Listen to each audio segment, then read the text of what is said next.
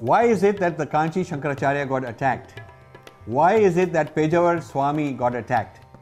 Why is it that Jeer Swami got attacked? And of course, we all know Swami Nityanand. Why did he get attacked? This show takes you behind the scenes, tells you the important social work being done by these four major Swamis in South India, for which they were attacked by people who do not like that kind of social work to be done.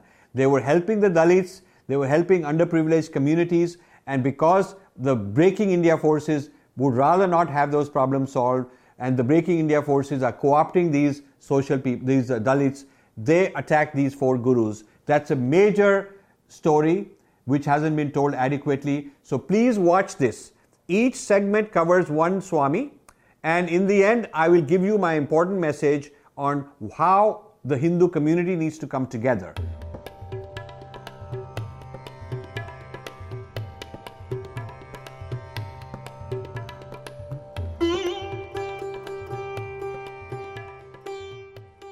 Namaste.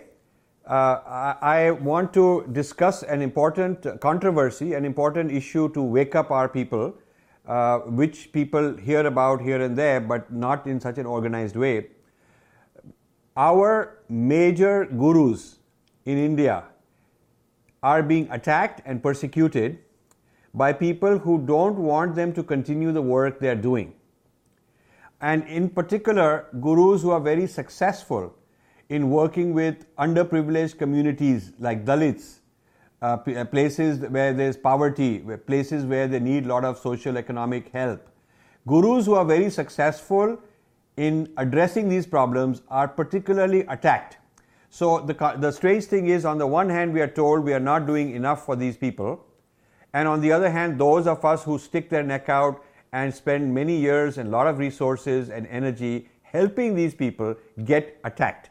Why they are being attacked is because the, there are certain forces that I have called Breaking India forces that are very jealous. They want to take control of the underprivileged Indians and use them as ammunition, as weapons against, uh, against the Dharma and against the, the nation. So those gurus who say, we will go to these poor villages and start helping them, get attacked. False cases are made against them allegations are made against them, all kinds of sensational media. And this sort of this is done, this kind of work is being done by NGOs that have been foreign funded, many of them, and the media plays a role. So there is this whole extreme left playing this kind of a role. This is the Breaking India Nexus with lot of sepoys at work. So today we are going to talk about four such cases, four prominent uh, uh, gurus so the first example will be Kanchi Shankaracharya. The second example will be the Pejawar Swami, who has a very important mutt. Uh, the third example will be Jeer Swami. And the fourth example will be Swami Nityanand. Now, what's important is that they come from very different sampradayas, very different uh, perspectives within the dharma. Uh, as we know, uh, uh, uh, you know, Kanchi Shankaracharya is Advait Guru, very important, uh, well known Advait Guru. Uh, Pejawar Swami is uh, Madhava Dvait Guru. He has a, a sampradaya of, of, uh, from there. Jeer Swami promotes uh, Ramanuja's uh, Sri Vaishnavism, the Vishisht Advait, the qualified dualism. And Swami Nityanand is actually very eclectic. He embodies all these views, uh, but prominent in the way he's bringing back the Agama for evolution of humanity and evolution of consciousness. So, you know, these are four important acharyas, important gurus, important swamis. They all happen to be in the south where the problem is particularly acute, but you, we could also illustrate with similar cases elsewhere in India. Now, to help me, uh, I, I, have a, I have an expert who's done research in this area. Uh, he is in Chennai and we are here on Skype.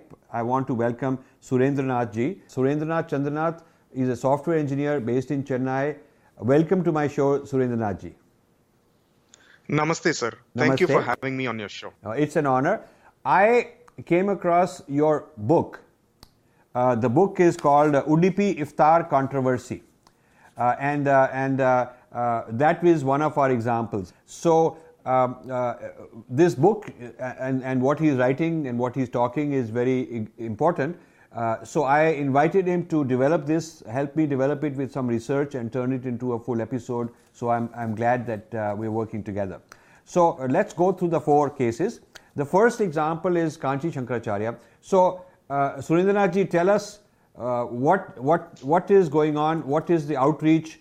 Uh, I think each case we will go through first a little bit about why the Swami is very important, then what is his outreach with the Dalit community, uh, then how he is being persecuted as a result of that uh, uh, by the Breaking India nexuses.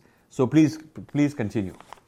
Uh, as we all know, the Kanchi Shankaracharya has a long track record of uh, leadership, both in the spiritual as well as the social realm, for all people uh, across India, across all communities.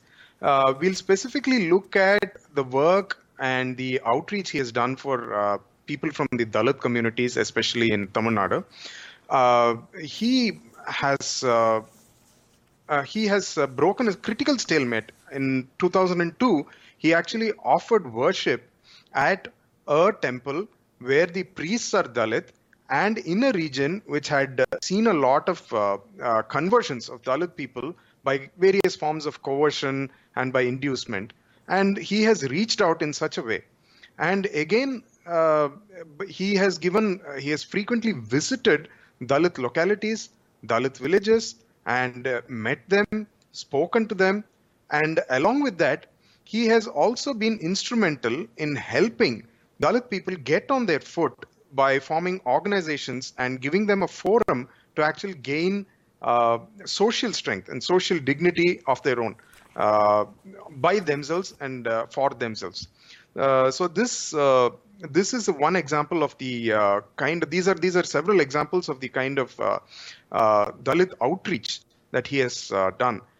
Uh, so in the first slide, uh, what I guess what the point being made is that he broke a certain practice where the Dalits felt they were not included, and he went to them and personally visited them, brought them into the fold gave them equal status, uh, and and uh, so this is the point of the first slide, I guess.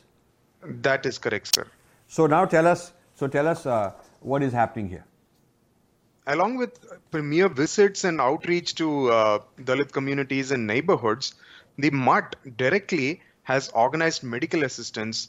Uh, they have uh, they have the Mutt's organization has helped in disaster relief, and they have also set up educational as well as uh, uh, as well as medical institutions which provide medical help and uh, you know good quality and low cost uh, education for people from all communities and uh, without any uh, Uh, as is commonly believed uh, uh, without any mm, any kind of discrimination between people and children from different backgrounds children of all backgrounds are accommodated and treated the same in the uh, schools and uh, colleges which uh, the Mutt runs.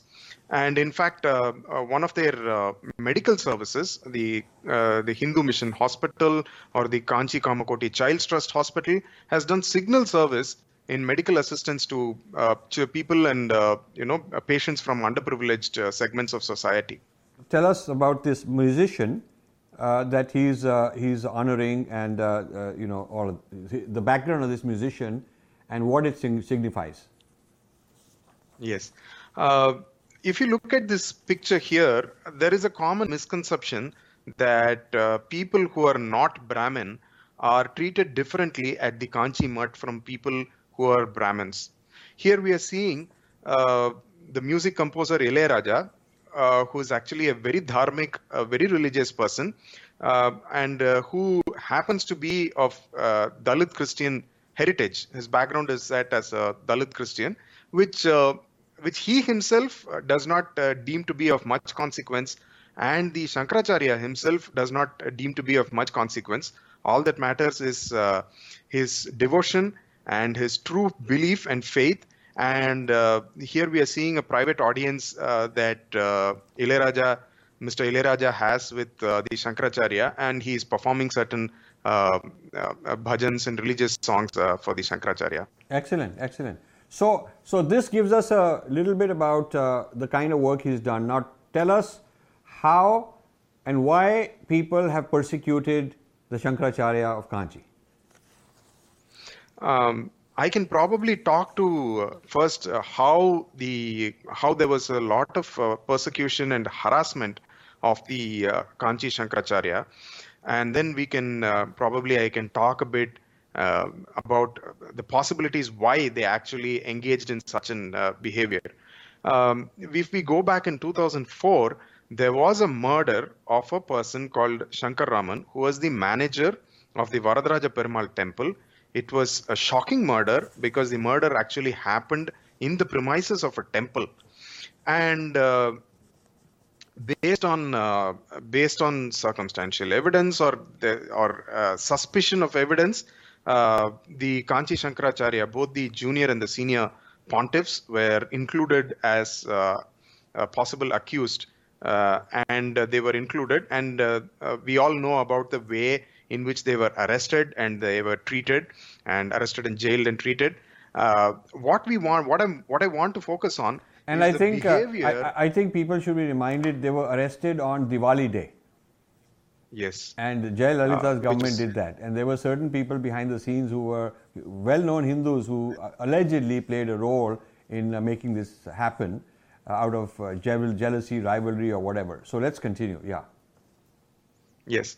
Uh, if we go to this period and the kind of behavior the uh, press in general uh, engaged in and less known to the public, uh, general public outside of Tamil Nadu, the kind of behavior the Tamil press engaged in. Uh, so uh, there was, first of all, there was one particular instance of a murder in which the Shankaracharyas, both the junior and senior, were included as possible suspects. And there around this, there was a trial by media in which unrelated cases uh, were dug up, stories were dug up, lurid stories were uh, published, and uh, there was a, in general there was a media frenzy that occurred. So uh, we just take a couple of examples of uh, an individual called S. Anand who used to write in Outlook India and who is currently a publisher of a uh, of a, of a uh, publishing house called Navayana. This gentleman claims to be a crusader for Dalit rights. And at the time, this person really wrote a lot in Outlook, much of which was uh, pretty scurrilous writing. And uh, there were enga- there were accusations. There were in total there were about five or six other cases which were added on and out of those, one of those cases, there was found to be no prima facie evidence, and the case was dropped. In, of course, the Shankar Raman murder case, the murder case itself, all the accused were acquitted of all charges. And the other few cases, which were just dug up and uh, you know uh, published all over the papers, the dailies, and the magazines, they were never even taken up for prosecution. Not even a charge sheet was filed. Nevertheless, so, so, the damage was done. Yeah. So uh, I want to say that uh, uh, this persecution shook up the whole Hindu community worldwide. Okay, uh, and, and, I remember this very well when it happened. Uh, I have personally met uh, the Kanchi Shankaracharyas, both of them, the senior and junior, have a huge regard for them. They are extremely profound and wise and very practical in helping society. Uh, I had a I have a long interview uh, in my dialogue with the masters series uh, with the junior Shankaracharya, uh, where he explains his vision, all his programs for, uh, all over India, internationally to help humanity. Very, very socially active. I don't know why such people did not don't get the Nobel Peace Prize while Mother Teresa does. Uh, and not that Nobel Peace Prize should be our criteria for greatness. I mean, that's just the, a Western uh, reward. But the point I'm making is that even our government uh, looks at Western recognition, like Mother Teresa got, as a sort of uh, gold standard of uh, who ought to get the Bharat Ratna and who ought to get all kind of uh, recognitions, when in fact traditions from within the soil that have been around for a very long time are doing far greater work. So I was very impressed with uh, with the Shankaracharya in our conversation, and then after the conversation ended on camera, we continued talking, and he gave me a lot more detail.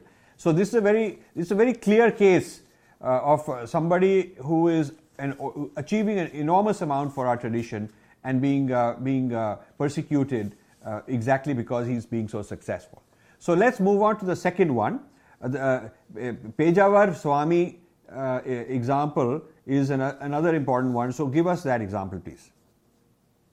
Uh, the Pejavar Swami is the current uh, pontiff of the Pejavar Mutt, one of the Dvaita Mutts, and uh, he has a very long and illustrious uh, pontiffhood of almost 80 years, and he's uh, a saint of, some, of more than 80 years in age. And from his life story, we get to find out that right from the time he has assumed his position as the Swami at Pejavar, as the Mathadipati at Pejavar, he has been very, very eager and very sincere in reaching out to Dalit people, especially. In fact, in one of the early 70s, he has actually spoken out very strongly against untouchability at a Vishwa Hindu Parishad uh, Sammelan and publicly embraced a Dalit person who, who also happened to be an IAS officer, but publicly, physically embraced a Dalit person just to prove the point that it is extremely wrong to practice untouchability. He has reached out to, he has visited Dalit villages. He has actually, he has performed the uh, Vaishnava Diksha, which is a form of uh, ordainment for lay devotees in the Madhva Sampradaya. And he has performed it for people from all backgrounds, all communities. And uh, here, actually, we are seeing uh, him performing this diksha for a person from the Dalit community in the premises of the mutt itself. Here, in this, uh, uh, in another cases, he has visited. It is not just a question of visiting hamlets, and uh, uh, he has gone into their homes, conducted pujas in their homes, and bless them at in their home. so, to maybe to give a context to people who may not be uh, fully aware of the context, to have somebody like the Pejavar Swami visit your home is one of the greatest honors that you can receive. I mean, uh, I know people who are of uh, a certain age, they can still remember when their uh, particular Guruji visited their house, even 50, 60 years down the line, and they would even not even sell their homes, the houses, even though nobody was living there, they would not sell it just because the Guruji had visited it some 50 or 60 years. To be able to get that kind of recognition for somebody from a Dalit hamlet is a phenomenal act of empowerment within the Hindu, uh, uh, within the Hindu sampradaya and within the Hindu fold. It gives them an enormous sense of dignity and pride and empowerment, which uh, the Pejavar Swami, to his uh, to his credit, has. Uh, I mean, uh, I don't know. I'm nobody to give him credit, but which he has done. So uh, here we are seeing uh, the Swami. The people whom the Swami is visiting are actually from among the most marginalized communities, uh, which are the uh, uh, who work in uh, in corporations, in municipal corporations as conservancy workers, cleaning the roads and so on. So he has visited their houses. So you are seeing some pictures there. So, uh, Surendranathji, this is this is this, this slide sort of summarizes some of the reaction uh, uh, against Pejavar Swami for all this great work that he's done. So tell us what is going on. Uh, last year, there was an, uh, a particular uh, agitation called the Chalo Udupi agitation in Karnataka. Uh, this Chalo Udupi agitation in Karnataka was had was supposed to harness the anger of the Dalit people against the discrimination that they were facing, and the focus of this agitation was the Udupi Mutt. Uh, and the basis uh, of uh, focusing on the Udupi Mutt was uh, certain false accusations of discrimination against Dalits in the Mutt. And uh, the face of the Chalo Udupi movement was a certain gentleman called Prasad. And uh, he had derived inspiration from the very successful Chalo Una movement in Gujarat, which was led by yet another gentleman called Jignesh Mevani. Now, Jignesh Mevani and Prasad, these two gentlemen are the faces behind these agitations. Mr. Mevani is connected to and is a protege of a gentleman called Martin Macwan, who runs a trust called Navsarjan in Gujarat, and uh, who has, uh, which is heavily funded from abroad, and uh, he runs other organizations called uh, Dalit Foundation, where there are people uh, across India uh, uh, who who are working, and some of these people on the on the board of the Dalit Foundation are working in sensitive regions of India. Uh, and this person called Prasad, he was picked up by the Indian Writers Forum, a group based in Delhi, and he was mentored by them. Uh, to engage in uh, activism. And the Indian Writers Forum includes a gentleman, subtle gentleman called Lawrence Liang. This person, uh, Lawrence Liang, has been associated with the Soros Open Society Foundation uh, in the past. Is it relevant to point out that uh, that Martin Macwan works as a Christian proselytizer? I think so, yes. It is uh, particularly relevant that Mr. Macwan works as a Christian proselytizer. Yeah, because that's and, an important uh, detail I think we, we, can't miss out, you know. Uh, he's not just a Dalit activist, there's nothing wrong in that. We want Dalit activists, we want people who are helping the underprivileged. But he's doing it as a Christian proselytizer, uh, very heavily funded from overseas. So the issue is, as I see it, uh, the issue is that this uh, Chalo Udupi movement was fronted by two people who are heavily connected behind the scenes with foreign funded NGOs and uh, the Christian proselytizing movement. Uh, so let's move on to the let's move on to the third example. Uh, in, in, in, in, the third example, uh, Jeer Swami, uh, another very prominent person from the Ramanuja uh, lineage, uh, he is the one who is having who's done a lot of good work and having these problems. So Surendranath tell us tell us about him. Uh, the Jeer Swami, uh, he is uh, popularly known as the Mannargudi Jeer uh, Swami because uh, of the town where his mutt is based. Uh, right from the time he has taken over as the pontiff of this mutt, he has been quite quite interested in performing in, in, in reaching out to Dalit people, especially the most marginalized, and visiting their homes, conducting pujas, meeting their children, uh, and uh, many other activities of this sort. He's also been very outspoken against conversion, which is uh, something that uh, we will see a little bit more of and how it is relevant to what we are saying. Now, uh, he has uh, met children in the from the Dalit colonies. He has actually visited people, reached out to them, spoken to them, taught them. I mean, there are they listen to their bhajans and uh, breaking the shackles of his particular sampradaya without compromising his duties as a religious leader. But at the same time, in reaching out to these people, he has gone and given the Pancha Samskara, uh, a particular ordina- or ordination for uh, lay Vaishnavas, Sri Vaishnavas. He has given the Pancha Samskara to hundreds of people across communities. And here we also see that there is absolutely no difference among people uh, in inside the mutt's premises. So everybody is welcome to come and pay respects to the Swami in his mutt, and everybody is served prasadam equally in the mutt. A critical part of uh, the Jeer Swami's outreach to Dalit people has been social help and helping them out. Here, uh, we are actually seeing the Swami going to Dalit colonies in the Cuddalore district during the 2015 floods and the people who worked for him in the mutt and volunteers he coordinated the relief efforts personally. Uh, he went there personally to people's places and uh, and helped them out during the floods. Uh, this is a problem for certain interests simply because natural calamities are seen as a very good opportunity to convert. An example is the 2004, 2004 tsunami during after which it was widely documented that many coastal communities had converted en masse to Christianity. Now, a Swami actually taking part in relief activities on the ground in floods becomes a big problem for people who convert. So, tell us how and why he was attacked for doing these kind of things.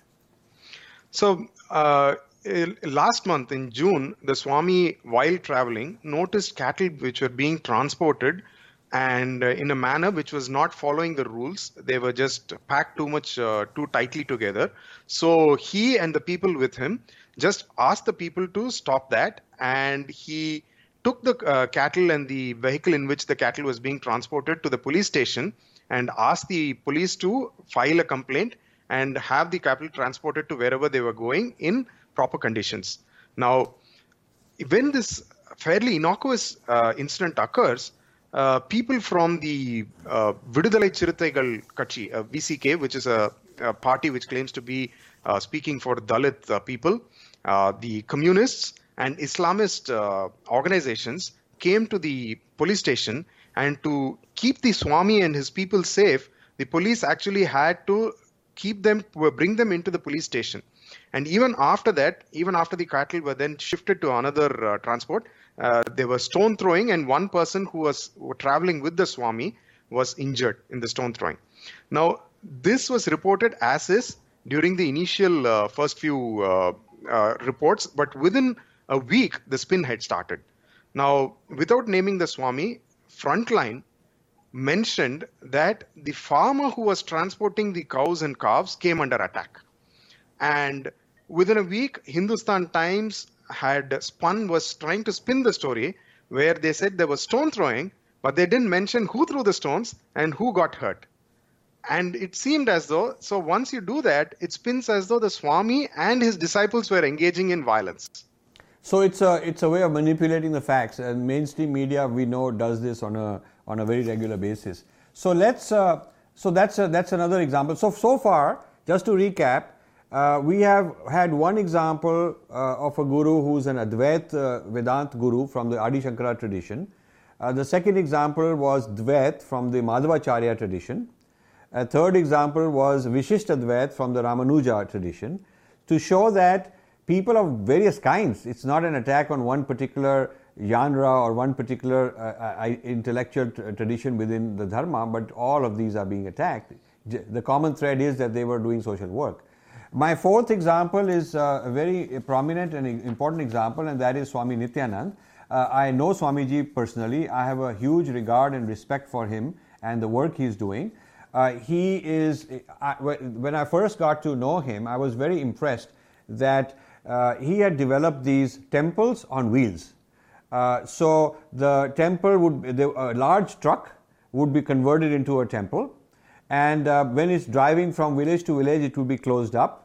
Uh, and then when it would arrive in a village, they would open all the walls and it would become an open air thing and they would have a, steps going to it. It would be beautiful, very well decorated temple with lot of bhajans, music, lot of uh, singing, kirtan style. Uh, they would give medicines uh, to the uh, people in that village. Uh, they would give prasad. They would give a little pravachan, discussion, answer their questions, and then they would pack up and move on to the next village. So a truck would go have a, a route every week to visit a certain number of villages in Tamil Nadu, and they targeted uh, the districts with heavy proselytizing uh, and heavy this uh, anti-dharma activism. And I was very impressed uh, by what they were doing.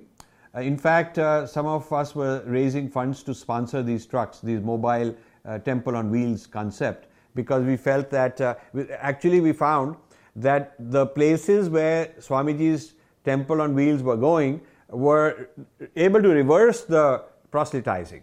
Uh, they, they, the church could not compete against something so important. The church puts a temple, a church in every village. And Swamiji, instead of uh, us having to raise so much funds to put uh, mandir in every village and a pujari in every village, uh, we put in our wheels and have a mobile unit.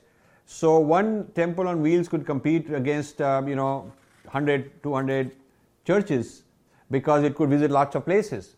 And so, uh, so this is a very difficult thing for the church to figure out because it hit them pretty hard. And then there was a very important event in uh, Swamiji's ashram in Bidadi near Bangalore, where people from all these villages that had come back to our community, come back to Hinduism, marched for days, for one or two days and nights. They've stopped along the way. They were all wearing white. They were all, you know, men, so many men. There were so many women in different groups, coming from different villages, almost like a, like some Republic Day parade kind of a thing, but a very spiritual version.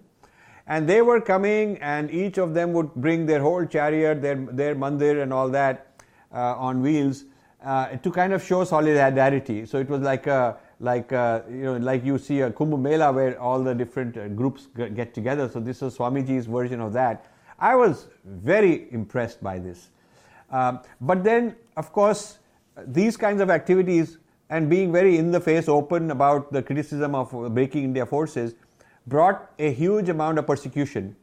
So, I want to show you um, the, the, in the next slide also. In the next slide also, I want to show you a lot of social projects during calamities, a lot of food distribution, uh, and, and, and in every one of these programs that Swamiji has, uh, you know, people, people like myself pay a very hefty fee, and we should because it's outstanding work. But people should remember that for every one person like me or, or any of you guys who are privileged enough to go there and uh, you know attend these programs, for every one of us, there are several others who are underprivileged that get in free. So this money is also being distributed. The the funding that comes from those who can afford. It's almost like uh, you know take fees from those who can afford and also help those who cannot afford. So this is this is essentially what socialism tries to achieve but is not able to achieve. But dharma here in this case is achieving the objective that socialism wants to achieve but just doesn't have the ability to do so. And this is volunteer. It's not like forced taxation uh, like in the socialist system. It's appealing to people's dharmic sensibilities that you should help the, uh, the, the Swamiji's organization because of all the good work he's doing, and people like to do that. So Swamiji has a very large amount of outreach for spiritual, you know, messages to the underprivileged, education, food, medical, uh, all, all sorts of uh, relief. Now, I want to show you the persecution that started. Swamiji was accused of all sorts of things. Uh, he was accused of, uh, uh, you know, sex with a person when that person herself said no such thing happened. Okay, so third parties are insinuating uh, that somebody is a victim, but the so-called victim is not saying I'm a victim. This, there is a large amount of these. Uh, some people said that he has a tiger skin, which is banned, but it was considered, it was found to be not really tiger skin, but a, a kind of uh, uh, you know an artificial something looking like a skin.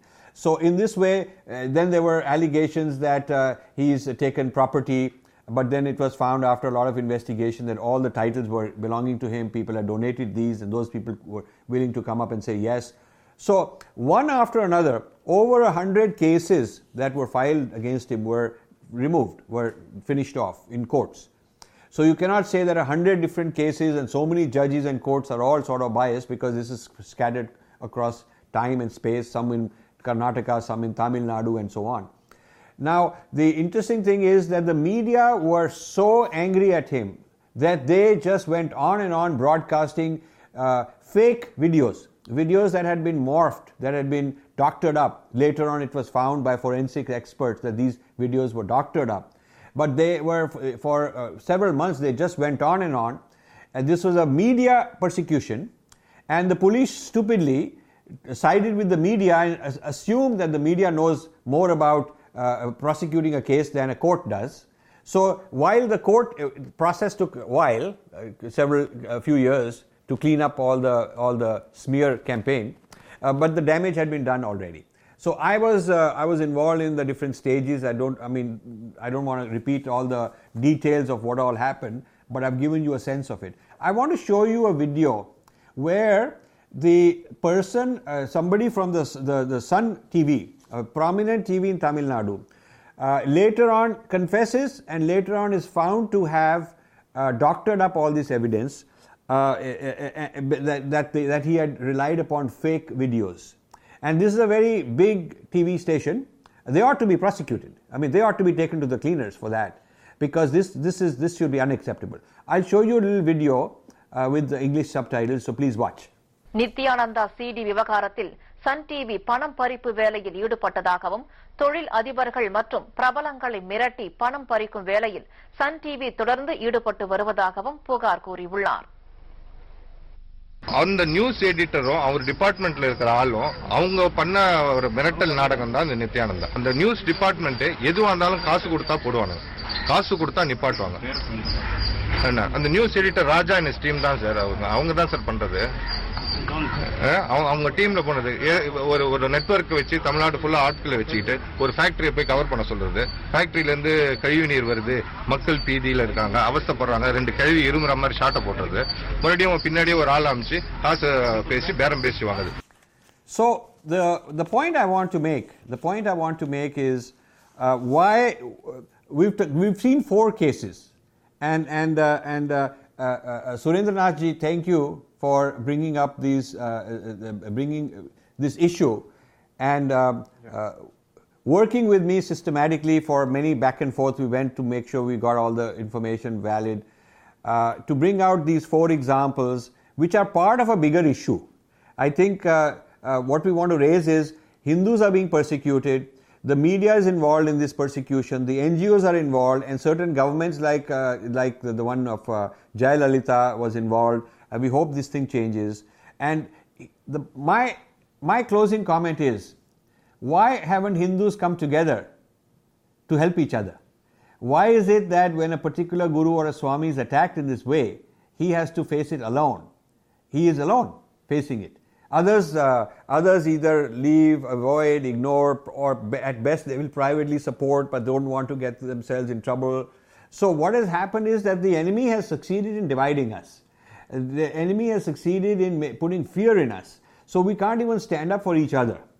And therefore uh, the, the expectation is after after we've been fragmented and divided up they pick a, they ta- take us one by one isolate each one one at a time and finish us off.